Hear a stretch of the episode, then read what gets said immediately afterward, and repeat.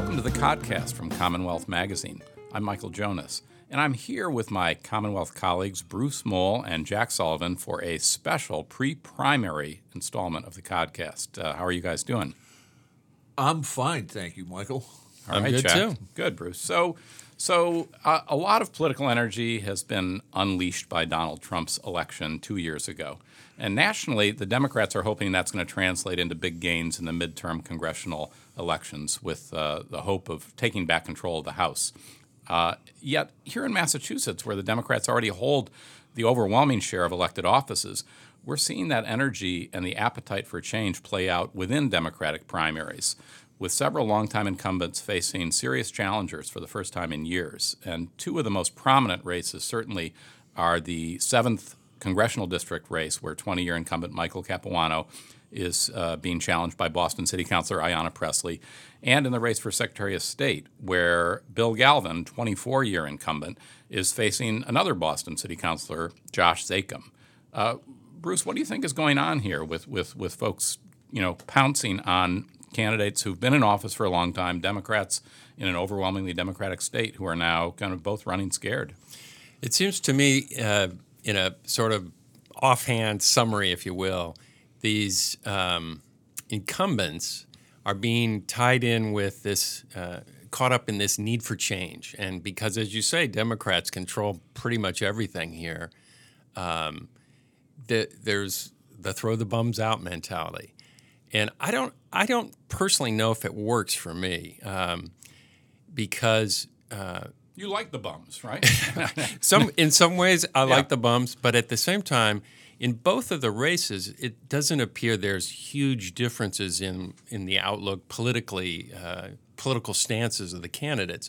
So you're really sort of saying to me, the voter, vote for me. You want change, or vote for me.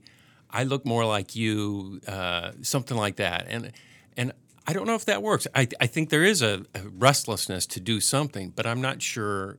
Uh, I'm not sure I'm there. I'm, I'm, I'm not sure though that, that it is all that new. I think the um, the machinations behind it this year are new, uh, given um, you know what what's happening, like you said about Trump, um, and this idea that the younger generation just doesn't want to wait anymore. Um, but I, I, I think there's always been this this undercurrent of uh, um, you know we need term limits because you got career politicians and and I think that's part of what's driving it. Um, but I also in in one uh, area I disagree with Bruce as far as um, you know the the not a lot of difference as far as the politics goes. I think with the Secretary of State's office, you are seeing a major difference, and and it's not so much politics because politics doesn't necessarily play a role in what a Secretary of State is supposed to do. Although clearly, uh, Josh Zakim is making politics a uh, a part of the uh, race. Uh, but I think that there's a huge difference on the way that they look at the operation of the office and what the responsibilities of the office are doing, and how much more assertive uh, Zakim thinks that the uh, that the office should be, and and the way he will take it versus um, Galvin, who he has, uh, and and I think a lot of people would look at it that way, somebody who has. Um, been pulled along by changes rather than really affected them on his own.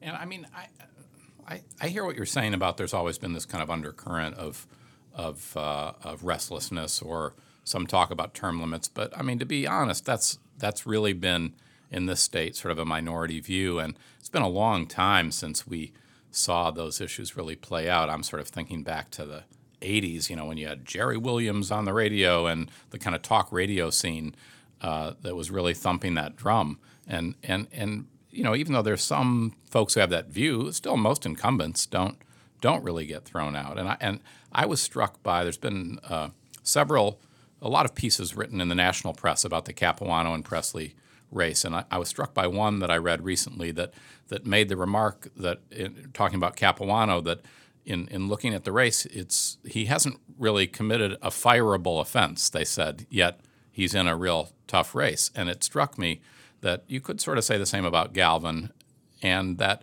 in general, uh, you know, incumbents do need to sort of commit some kind of a fireable offense before they're they're thrown out. I mean, the the benefit of the doubt goes to th- those who are in power, and and and I think that's Capuano. Probably he's up there saying, you know, what did I do wrong, guys? Uh, because there really isn't a fireable offense you can point to, but this change feel is in the air Well, I nonetheless. I think part of it, though, with with Capuano, and I think uh, Pressley is is pushing it, is that Capuano represents this static uh, leadership thought process that's in there. You know, he's not. It's not so much that it's about Capuano, but it's about Capuano and um, uh, Pelosi and the rest of the Democratic leadership. And I think that's kind of what she's pushing is that you've got this um, you, you've got this group of people in there who are making policies who in sort of a pat- patriarchal way that they think is good for us. And I think that's the argument that she's making. And I think to an extent, I think it's resonating. Well, I choose to differ with Jack on this one. Uh, I I've gotten quite a few mailers from Pressley, and I don't think she's saying that Congress needs to change. I think she's saying I I I'm going to be more like you, the people that are in this district. I'm I'm black. I'm a woman. It's time. It's our time. We need. It's our time to to get in, and we need to. See, the legislature, the Congress needs to see things through our lens. That's why we're needed. Whatever that is, right? I mean, Um, she, yeah, she hasn't really been railing as an outsider. I mean, she was a Hillary Clinton backer. She was not trying to. Uh, she was not part of our revolution with Bernie Sanders. So she's she's been part of the power. Uh, you know, associated with the Democratic insiders, working for John Kerry, working for former Joe, you know, former Congressman Joe Kennedy. So And Zakim, I- take your point about Zakim has a different philosophy, but I think he's a Boston city councilor.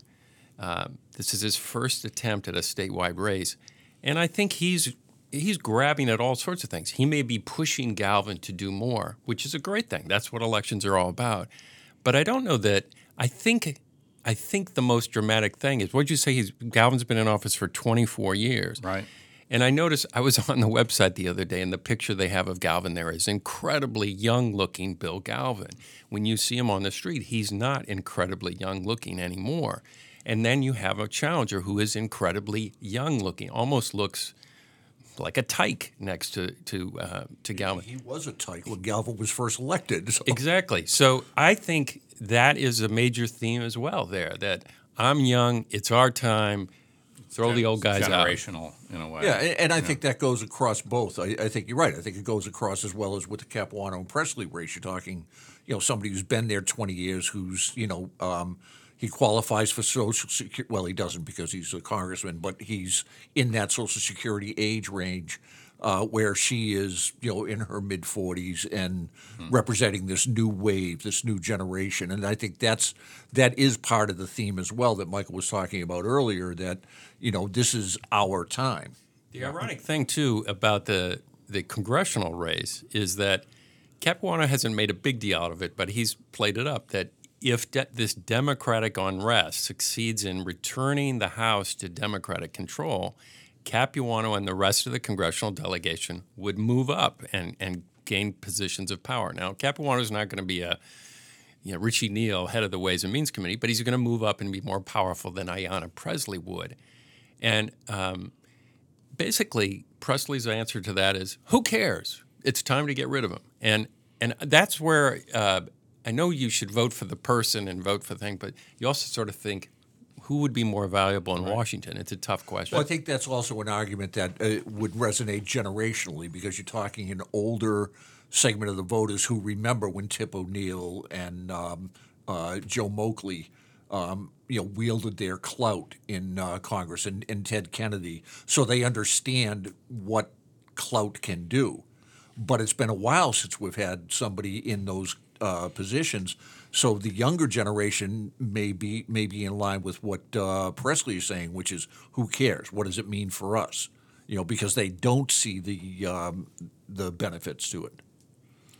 And um, you know, the other last thing I'll say, I'm just sort of struck by this this sort of talk of change, and that it's not necessarily ideologically driven. And the, the sort of point that underscores that is the Boston editorial, Boston Herald editorial page, which I've been following closely in recent months. Just kind of fascinated by the the clear sh- sort of turn to the right it's taken under the new uh, uh, editor there, uh, Tom Shattuck. Uh, that page has endorsed both Pressley and Zakim in these races. So this this sort of talk of uh, of, of change uh, is is going even to you know the sort of conservative.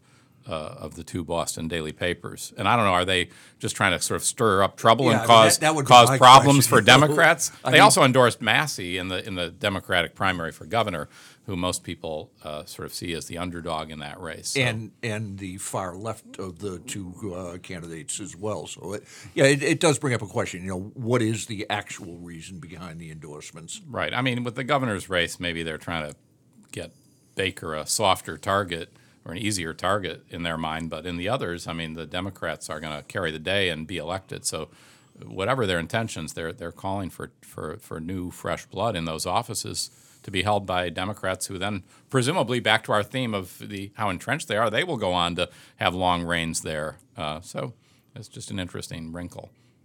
Um, So, so sort of let's just continue a little bit with this theme on on on outsiders, and and and in particular, this is playing out in a few uh, legislative races, uh, and in particular, a couple of Boston House races that have that have that have caught my attention are uh, the race that. Uh, that Jamaica Plain State Rep Jeff Sanchez is in, where he's facing a strong challenge uh, from uh, Nika Elugardo. And then Byron Rushing, veteran lawmaker from the South End, is facing a slew of challengers, but one in particular, um, uh, Jon Santiago, who's a, uh, uh, emergency room doctor, has been endorsed by a couple of progressive political groups in Massachusetts. Elugardo, who's, who's challenging Sanchez, has also picked up the backing of a, of a number of progressive groups. And I just find this fascinating that in both cases you have, um, you know, pretty liberal leaning lawmakers, uh, uh, both, uh, you know, minority lawmakers. Uh, Sanchez, the son of Puerto Rican uh, parents, and, and Byron Rushing, an African American lawmaker. And uh, they're both in leadership positions in the House, uh, which you would think would bring sort of clout to the issues that they support, and their backers would be would be cheered by their rise. But instead, it seems like their rise in the House is kind of part of what's causing trouble for them with with the challengers saying that they're overly tied to this kind of calcified top heavy power structure in the House. I, I think, in the words of Tom Menino, uh, Bob DeLeo is an Alcatraz around their necks. You know, he. Um, there you go. it, it, I, I I think it comes back to that again. Clout. You know, what does clout mean, and who does it mean it to? And in the definition, I think of, of younger voters, of these outsiders, clout means that you're entrenched in the um, in in you know that that cabal that's running the legislature, and I think that it becomes a pejorative um, for people because, and, and we've talked about this before. Um, you know, off off microphone, as they say, um, that what what they bring to it, what they're what they're doing, isn't so much bringing their values. In, in the case of Jeff Sanchez, you know, bringing his progressive values uh, to bear on the way that the budget is um, formulated, as much as he's carrying the water for Bob DeLeo. At least that's the perception, and I think that that's what's weighing him down, and that's what's bringing you know the challenges out. So, just a little context to this. I went back and uh, looked at a recent story I did and how unusual it is for someone to challenge an incumbent in the state legislature. Uh, I counted 25 races, that's out of 200. 25, 22 in the House and three in the Senate, where no incumbent is running. And so that's where you have a sort of wide open race. But in 78% of the 200 candidates running, face no opposition in the primary. And so in a lot of case, in most cases, that's a Democrat is, is an incumbent is going to cruise to through the primary and then to probably face a Republican if they face a Republican. Over half don't even face a challenger in the final. So it's it's a very rare thing, and I think uh, so. The issue you're bringing up is that these people in leadership who may have quote unquote disappointed some of their followers by not being more of a firebrand for the issues once they are inside the circle of power. It's a fascinating uh, debate, really, because you get up, you get power in the legislature by moving up through the ranks almost like at a corporation. And so you become part of that, a cog in the machine, if you will. And you don't get to the top as an independent who just does whatever they want. So you're criticizing people for being part of a system, really. And I don't know the answer to that. Because um, I think if you ask Byron Rushing and or Jeff Sanchez, they say they do bring their values to their job. Absolutely.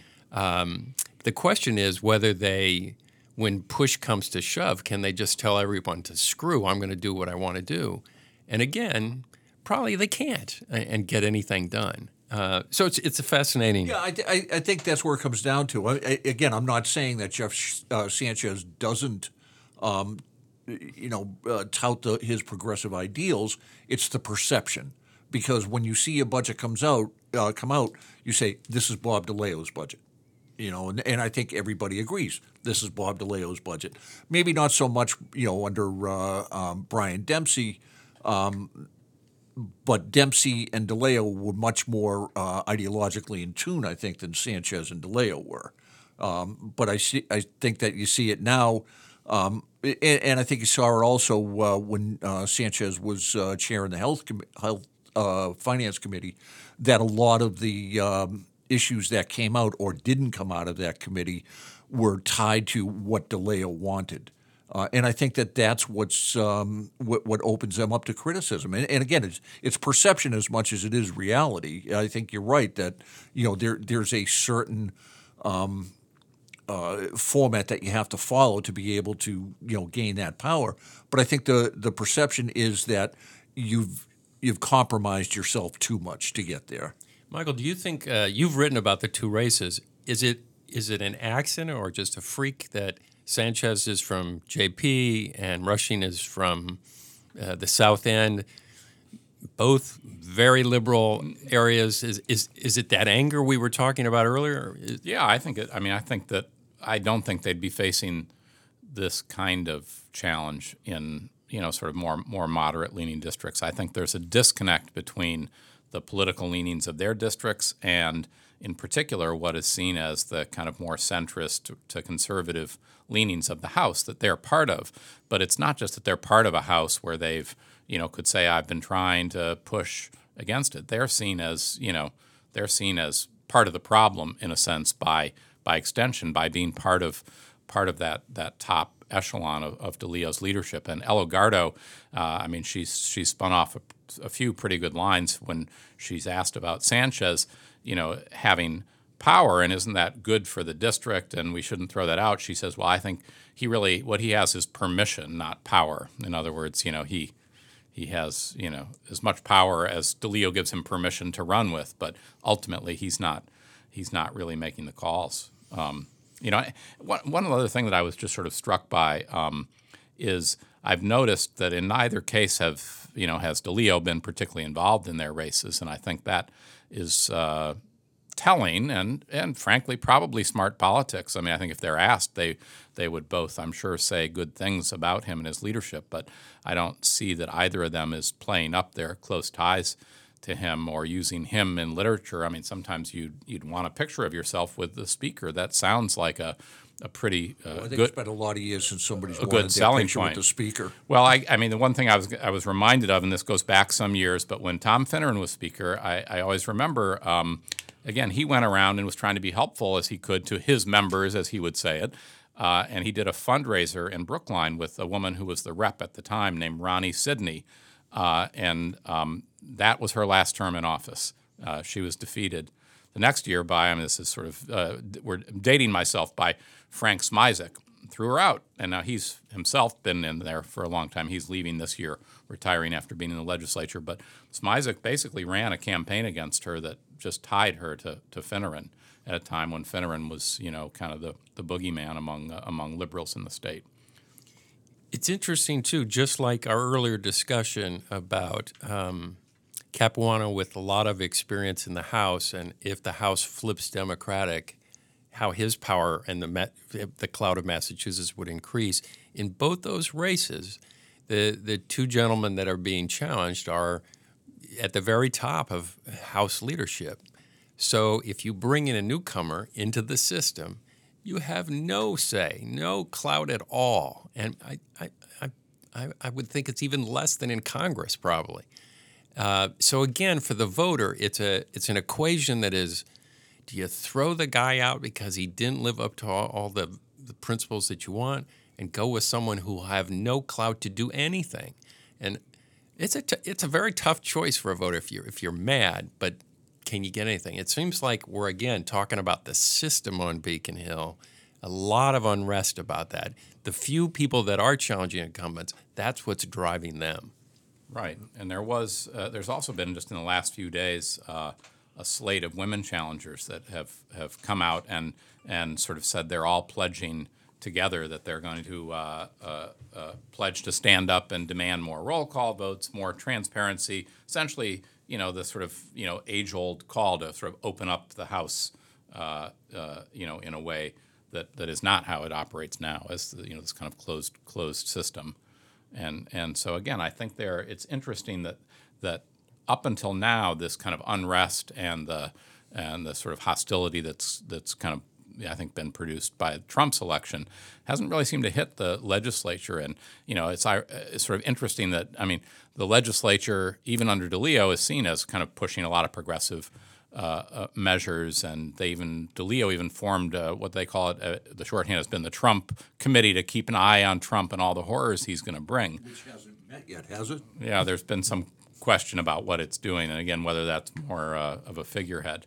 But but I think that you can sort of draw a line and say that in some ways that that sort of antipathy toward what's happened in Washington is kind of making its way, you know, toward Beacon Hill. I, you know, it's not clear whether this little effort by these challengers or uh, you know the slate of challengers or these individual challenges to these leadership uh, figures is going to is going to lead to any change. I mean, obviously, if if uh, if if either Sanchez or or or Rushing are defeated, that's going to be you know that'll that'll be pretty big news and and certainly going to going to be noticed on Beacon Hill.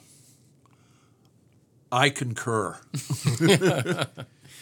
Well, with that, we've run out of things to, to fight about. We haven't talked about the Woo Sox yet, Jack. Thank God. For, for our listeners, Jack is not a fan of the Woo Sox name. I absolutely will go on record of that controversial stance. I do not like the Woo Sox. Would you like Woo Woo Sox? Well, I think that that was we're going to reserve an entire episode of the podcast to have that one out because I just don't think in a few minutes we can really get to the bottom of bottom of that For, question. for anybody who is running for office, I will put this out. If you call them Woo Sox, you will not get my vote. Well, and with that, we hope that uh, that uh, whoever you're voting for, that everybody does get out uh, on September 4th uh, for the primary, and we will uh, check in and, and sort of see where all this lands after after the election. But uh, for now, this has been another installment of the podcast from Commonwealth Magazine. For my colleagues Bruce Mohl and Jack Sullivan, I'm Michael Jonas. Thanks for listening. We'll see you next time.